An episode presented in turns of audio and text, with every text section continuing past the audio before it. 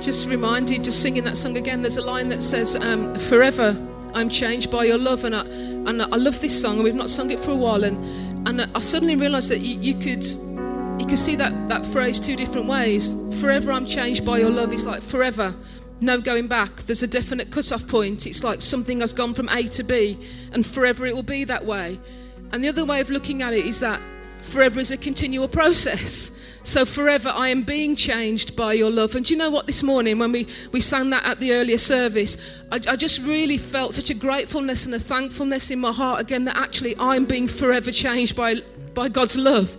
So when I mess up and I get things wrong or, or I say things that I wish I could take back or, or I find that, you know, that, that my mouth is well running away with me and my brain's not engaged, and which can often happen, um, this line is written over my life that forever I'm being changed by his love. And, and whether you would say this morning that you have a relationship with Jesus Christ or not, I just want you to know that, that if you haven't, don't ever look at the people who have and think that we've got that we've made it and we've got it because we are being changed by his love continually and we may get things wrong and we may not say things in the right way, and sometimes we may even offend you, but know that over our lives is written as a community.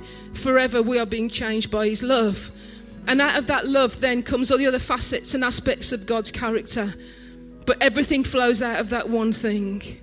And I just want to thank you this morning, God, that forever I am, we are being changed by your love. That it wasn't a, it, it, it, wasn't a one day done deal and then we have to work it all out by ourselves and try and get things right. But God, we're continually in this process with you of being changed. And God, would you help us this morning to see you as you really are and to understand a little bit more about your character. And God, more than that, to see how that character is worked out in the world that we live in and the people that we do life with and the people that we just bump into along our way. So, would you help us this morning, God, I pray, as we want to um, understand more about you? In Jesus' name. Amen. Amen. Thank you, guys. That was great. And you know, and as we look at this topic this morning about, about Mr. Grumpy, it's a lot, lot deeper than that, really. But just keep that line maybe in your mind about actually whatever we look at to, to think that actually over our lives is written that line, that we are continually being changed. And, uh, and as we look at Mr. Grumpy, um, normally Russ provides all of my sermon material for me, and um, and but this time actually I thought I'd give him a, a day off, and um, even though you know he did say to me himself that he does fit this character quite well, and was expecting me to give you endless stories of his grumpiness, um, I thought we'd give him a day off, and I thought today we'd look at cats because we have a cat and, um, and he actually epitomises grumpiness far, far better than, than any, any, any human being can. And there's a website that's called grumpycat.com which has sort of taken the internet by storm a little bit. And there's loads of, of pictures of this one cat looking incredibly grumpy, and somebody's written some phrases under his face, which are quite amusing, really, but actually are so amusing that you think, oh no, actually, that is me. So we can have a look at a few of these as they come up, please, at the back. And, um, and this one is no. Um, and I just think you have those people saying, before you speak, they go, no, no, before whatever you're going to say, it's no. And, uh, and so I'm sure we all know that that may even be you, that might even be me, this morning. The second one is from Frozen Love is an open door. Close it, says Grumpy Cat. Um, he obviously doesn't want any touchy feeling, not an emotional feeling kind of animal at all. Uh, and maybe we're a little bit, little bit like that sometimes. And this one, I have a dream that one day you'll shut up. I'm sure that grumpy cat is saying the thing that often may be in our heads sometimes, but we wouldn't actually say it, would we? We just think it. And this one is uh, if you're happy and you know it, stop it. Uh, there are those people in our, in our world, aren't there, Nick? It may even be me, where um, we sort of want to put a bit of blanket over things and calm people down a bit. You're getting too excited for me. You're making me feel uncomfortable. So can you just stop it? And, and this one, that thermometer shouldn't have gone in there, which is my personal favourite. Um, if you have any pet at all and you take it to the vets, we all know where the thermometer goes. And so, Grumpy Cat has my complete, complete understanding with that one. But what is grumpy anyway? And so we're going to look at a character in the Bible, and this is the closest thing I could find really, and his name is Jonah. And um, you may know a little bit about the Jonah story. You may know nothing at all about who this guy was. So I'm just going to give you a little bit of a recap, really, on, on the background to him before we get to actually looking at what, what I really want to say. So Jonah was this guy who felt that God had, give, had asked him to do something. God had asked him to go and deliver a message to a place called Nineveh. Um, and Jonah didn't want to go, so he, he did go, but he didn't go where God wanted him to go. He got on a boat and he ended up going towards a different direction. And during that time he was on the boat, a storm blew up, and, um, and the sailors got really sort of agitated and worked out that actually it was Jonah's fault, that, that God was upset with something that was going on, and so Jonah was thrown overboard.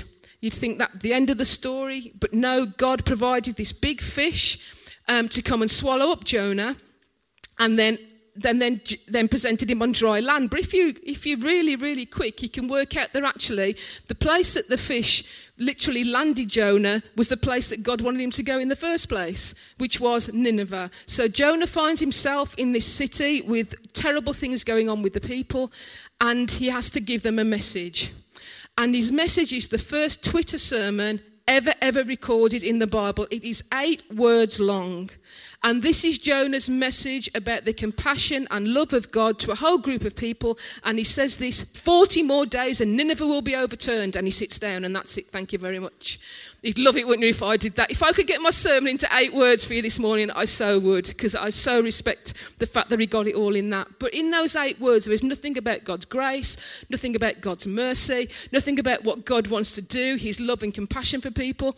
It's like, it's like the original turn or burn sermon that, that you know, you would think, really.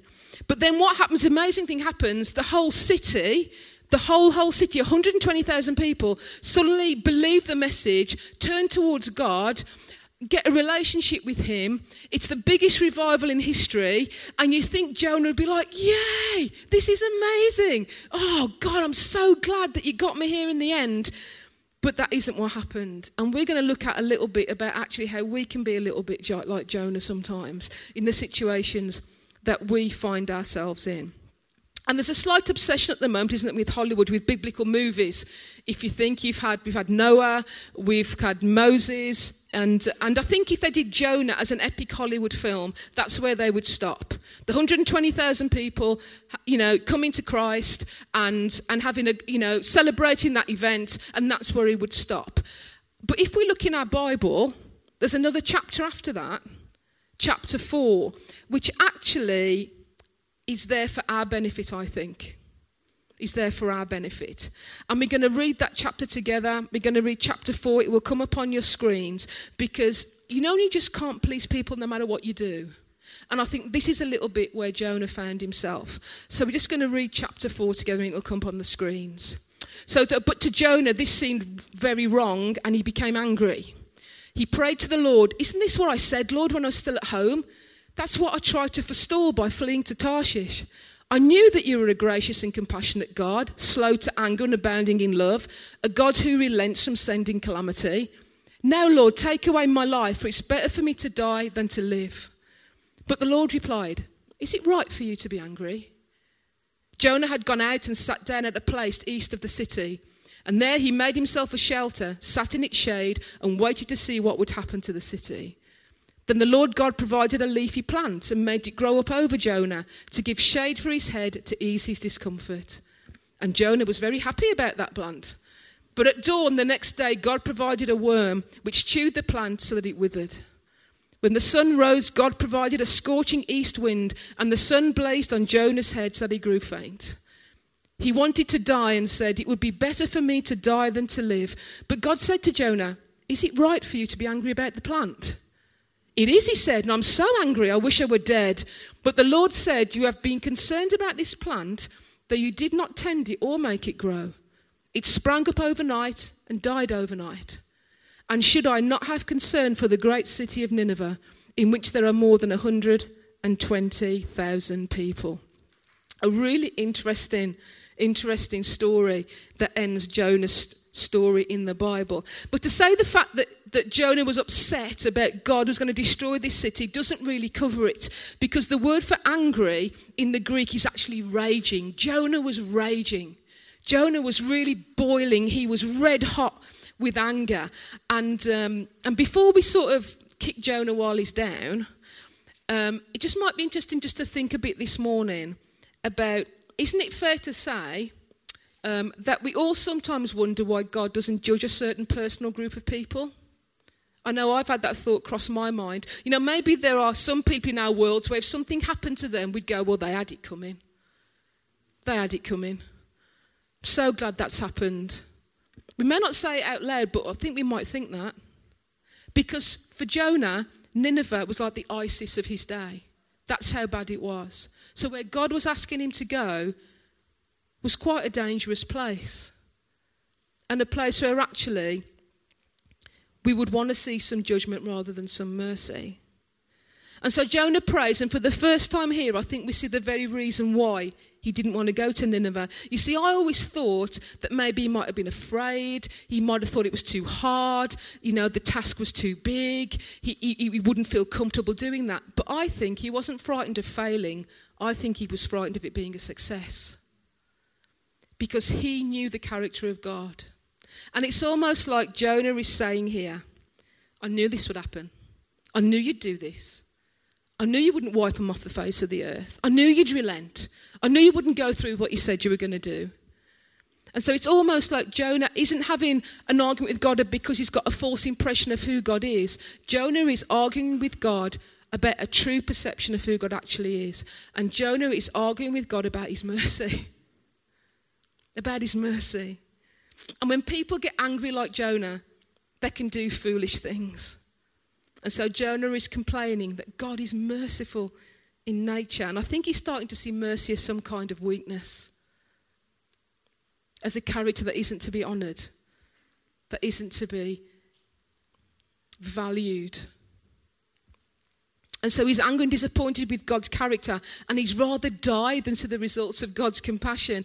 And it got me thinking that Jonah's a bit like the older brother in the prodigal son story. If you remember uh, the story about the prodigal son, um, the younger son goes to the father and says, Can you give me all your money, please? I want to go and enjoy my life now. And the father says, Yes, you know, take it, go. He goes. And if you know the story, he squanders all the money. He ends up living with pigs. He ends up not being able to, um, to, to, sort of look after himself. And he suddenly comes to his senses. And, and we've spoken about this many times here. He suddenly comes to his senses. He has an aha moment, if you remember the series that we did then. And he thinks, I need to go back to my father. And so he gets up and he goes, and the father sees him, and we know how the story ends. But we also know about the elder brother, who actually has a bit of a strop on, doesn't he? You actually, you know, well, he's done this and he's done that, and yet you're still asking him to come back. You're still asking him to come back. And it suddenly struck me, but the older brother was perfectly fine with his brother starving with the pigs. He didn't go out and try and find him. He didn't go out and try and draw him back. He was absolutely fine with the fact the decision that his brother had made, maybe, but he was well grumpy when his brother came back and the father showed him mercy and compassion. Because the irony is that sometimes we are fine with mercy when we receive it, but we don't handle it very well when God shows it to other people. And that's hard for me to say because I'm one of those people. I'm one of those people. And Jonah was exactly the same. He'd forgotten about the fact he'd been saved from the bottom of the sea. He'd forgotten about the fact that God had sent this huge fish to, to save him and, and bring him to where God wanted him to be. He was really thankful at that point. But here we see him resenting God for what God does well, which is bring mercy and grace to people that need it, like me. And I found this quote, and I didn't know who it was, but then Luke told me at the last service, I'm going to get this right, Anne Lamott. And this quote's going to come up on the screen, and she says it better than I can. You can tell you've made God in your image when it turns out He hates all the same people you do. And I think it's really easy to slip into that frame of, uh, of thinking. That actually, I know God so well, he, he would have my opinion, He would have my outcome, He would have my result in the situation that we in, we're in. And we can read Jonah and we can think, God, what are you going to do about Nineveh and the terrible things that they're doing? But actually, the question is really, God, what are you going to do about Jonah? Because the truth is, there's a little Jonah in all of us, And there's a lot of Jonah in most of us. And I count myself in that last category. This has really made me examine myself as I've come to do this. Because mercy is a beautiful thing, isn't it? There's a great song called Beautiful Scandalous Grace. And it's a beautiful thing when we know that we need it. But actually, it becomes something completely different when we think it's extend it to people that we don't think are getting the judgment we think they should have. And so God answers Jonah with this intriguing question Do you do well to be angry? And I don't think God's having a go at him. I think God's doing something really clever here. I think God is saying to Jonah, reassess your situation, mate. Are you sure that your evaluation of what has just happened before your very eyes is the right one? And this is a great question to ask ourselves when we strop off and we get grumpy about stuff and we get unhappy and annoyed and displeased with something. Because when are we more likely to get angry and stroppy with God? And I think there are three things and three occasions when, when I know that I do. The first one is when I think I deserve something from God and I find Him guilty for not giving it to me. I can have a strop on with God then. Because I don't see any reason why I shouldn't have that thing. And that thing shouldn't work out the way I think it should work out. And I can be like Jonah and have a bit of a strop. And the second thing is when I think someone else is too unworthy and I'm angry with God for giving them the thing that I want or the thing that I think they don't deserve. And I wonder why God doesn't have a conversation with me about that. But He does. He asks me a question. He says, Do you do well to be angry about this, Jane? And the third thing is, and this is the hardest one, is when God takes away something from me which I think He had no right to remove. And then I find myself in a place when my conversation and my attitude towards God is very, very different. And then I need to think Am I sure what I think has happened has actually happened? And is my response to it the right one? And it could be yes to the first question Has what has happened actually happened? Or yes, it has. But the second question is the most important one. But is my response the right one to have? And God asks Jonah this great question, but he doesn't answer it. And if you notice what he does, he leaves the city, he goes away, he builds himself a little, a little shelter that's not fit for purpose, really. And he just sits and he waits to see what will happen to the city of Nineveh. And he puts himself on the best vantage point ever. It's almost like he's waiting for the film to start. And it's like, right, let's see what you do now, God. Let's see what you do now. He's still hoping that God's going to wipe them off the face of the earth because he still hasn't got it. He still hasn't got it. And the shelter Jonah made wasn't up to the job. So in verse 6, God provides him with this huge plant, and it grows so fast and so large that it covers him, shades him from the sun, keeps him from his discomfort. And Jonah loved that plant. He had it for a day, but he loved it. Absolutely loved it. But then God does something really, really clever. God appoints, the Bible says this God appoints a worm to eat the plant and kill it. And then doesn't stop there. He sends a scorchingly hot wind, hot enough anyway, sends a hot wind to beat down on Jonah. And Jonah gets depressed and discouraged and he wants to die. So if he wasn't grumpy before, he is now. He is now. And once again, Jonah asks the question Do you do well to be angry for the plant? And this time, Jonah answers, He says, Too right I do. Too right I do well to be angry. Have you not felt how hot it is here? And you've just given me something and taken it away within 24 hours. Of course, I'm angry. I'm angry enough to die. And then God gives him an explanation, which I think is incredible. God says to him, You had nothing to do with that plant, Jonah. He didn't tend it, he didn't plant it, he didn't water it. You just enjoyed it. You just enjoyed it. And Jonah starts to behave like a spoilt child. You know, the one when I was a kid used to hold your breath? I'm holding my breath till you tell me I can have it. And that's what Jonah's doing. He's saying, if I don't get my own way, then you might as well have my life because it's not worth it, is it? If you don't give me back that plant, you might as well just kill me off. And then I thought, actually, what would I say? Actually, I would say, I'm not going to give if I don't get my way. I'm not going to give you my time not going to give you my talent, and I'm certainly not going to give you my money.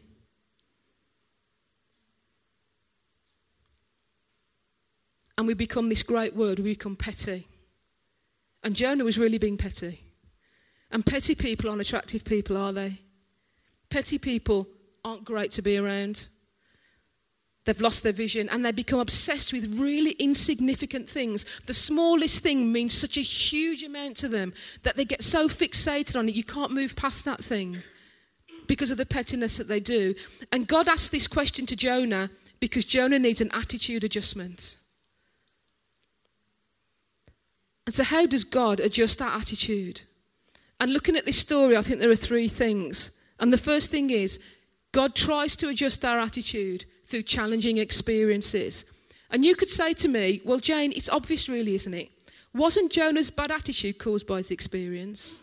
He'd gone through all that, he'd seen all that happen. Of course, he was going to get stroppy. Of course, he was going to get grumpy and angry.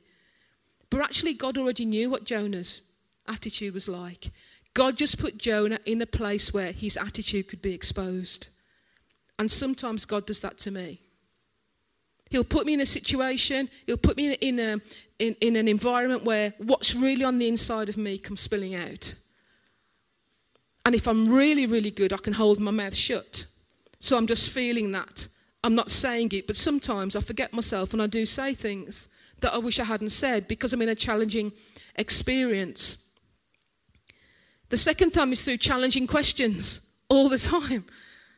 God loves questions. If you really want to do like um, a study of the Bible and try and look at stuff, looking at where God asks questions is a great place to start.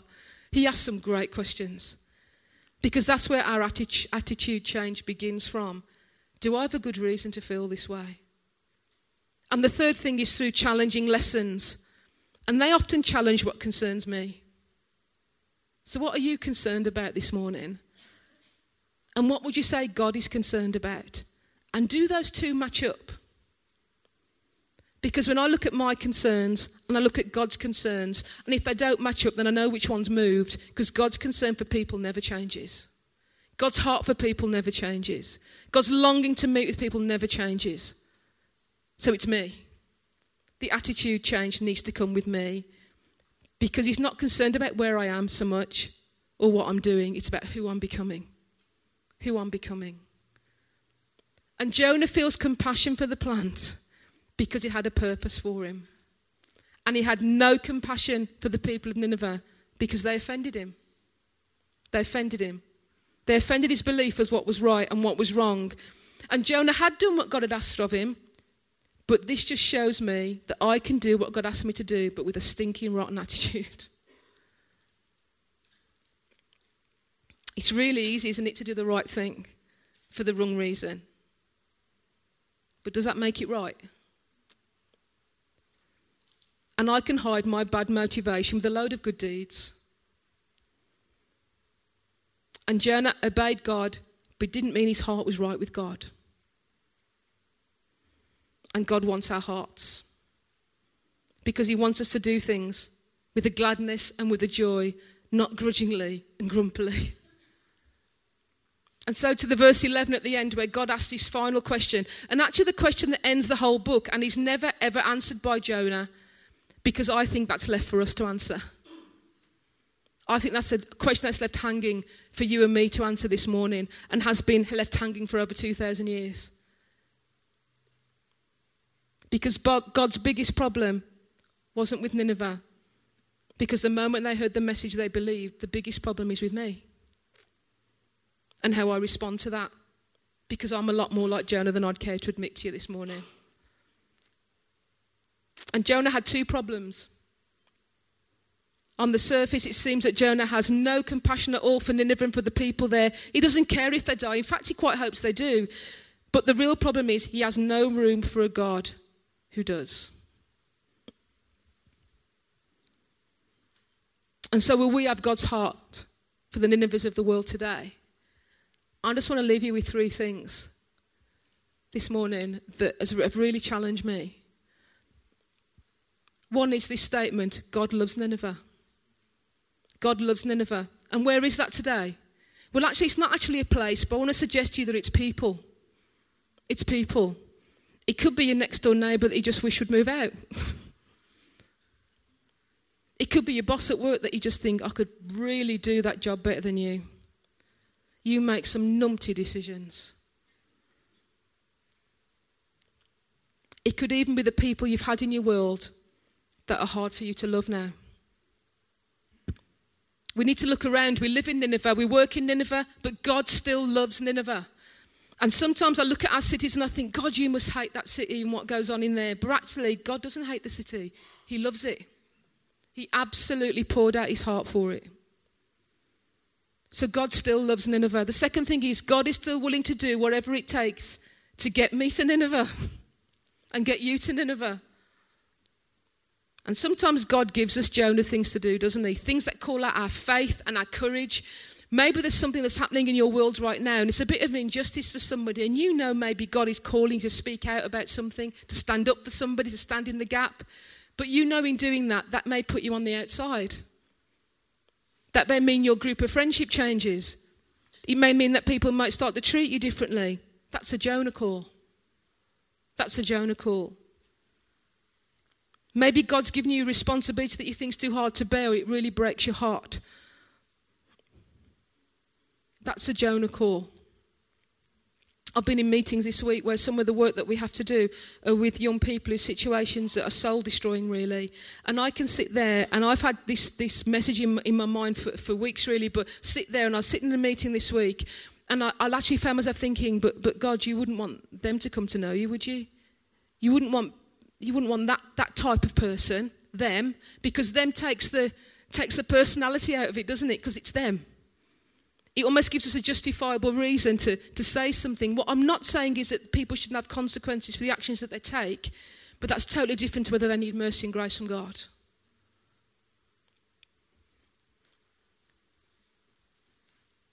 And maybe God's spoken to you and asked you to do something, and you've been saying, No, no, I can't, no, I won't, no, I shouldn't, no, I couldn't. But maybe this morning you can have a different conversation with God and say, Actually, I'm willing to talk to you about this now. I'm willing to be made willing to go and do that. And the third thing is, it's all because Nineveh needs us. Nineveh needs us. And for all its stuff that had got going on, Nineveh was ready for God. Nineveh was ready for Jonah to come. And you don't get that from the text because the Ninevites don't say anything. They would have said they weren't looking for it. They would have said they weren't aware of it. They would have said that, you know, they weren't intentionally seeking out to change their lives, maybe. But God knew. And God knew if one man went with one message, He knew what the outcome would be. And it's the same message that we carry. It's the same message we carry. And we're going to take communion together. And if you remember um, a few weeks ago, if you were here and I, and I spoke, we had communion then. We did about the family. And we talked about the communion table being a family table where it's level ground. Anybody and everybody can come and partake of communion because it levels everything out for us. But this morning, I want us to take communion because I want to remember the mercy giver. I want us to remember this morning that when we take this, we are taking that and remembering what God has done for us. Because all we've got to carry is grace. Because that's all we've been given. And you could say, well, no, Jane, there's loads of things, isn't there? You know, there's freedom, and, and yet, and you could list loads of things, but I want to suggest to you that that will come from the grace that we've had and the love that we've experienced to do something that we could never change ourselves. And so the servers are going to bring out communion to you. And, and I just want you to, to take it and take it when you're ready. It'll come out across your rows. And just have a moment's reflection with God and just thank Him for the grace and mercy that you've received. And if you would say this morning that you're not, you're not a Christian, you'd say that you're still exploring what this whole, this whole thing means, about what this whole world looks like. I'm going to say to you, actually, this doesn't dis- exclude you. Because this could be a time where God could say to you, Do you know what? This is what I do. This is how I work. And don't ever think that us Christians have got it all together and we're all sorted because we have not. We are forever being changed. We, I just know that I need it. And sometimes I forget it. But all I have to carry is mercy and grace because that's what I've received and I'm invite the band to come back and just play as you give it out. And as you take it, some words are going to appear on the screen, and it's from a poem that I found actually, and um, and it says this: And Jonah stalked to his shaded seat and waited for God to come around to his way of thinking. And God is still waiting for a host of Jonahs in their comfortable houses to come around to his way of loving. And as we take communion this morning, just let those words just drip into your heart this morning. Some of my ways of thinking need to change, and I need to come around to God's way of loving people.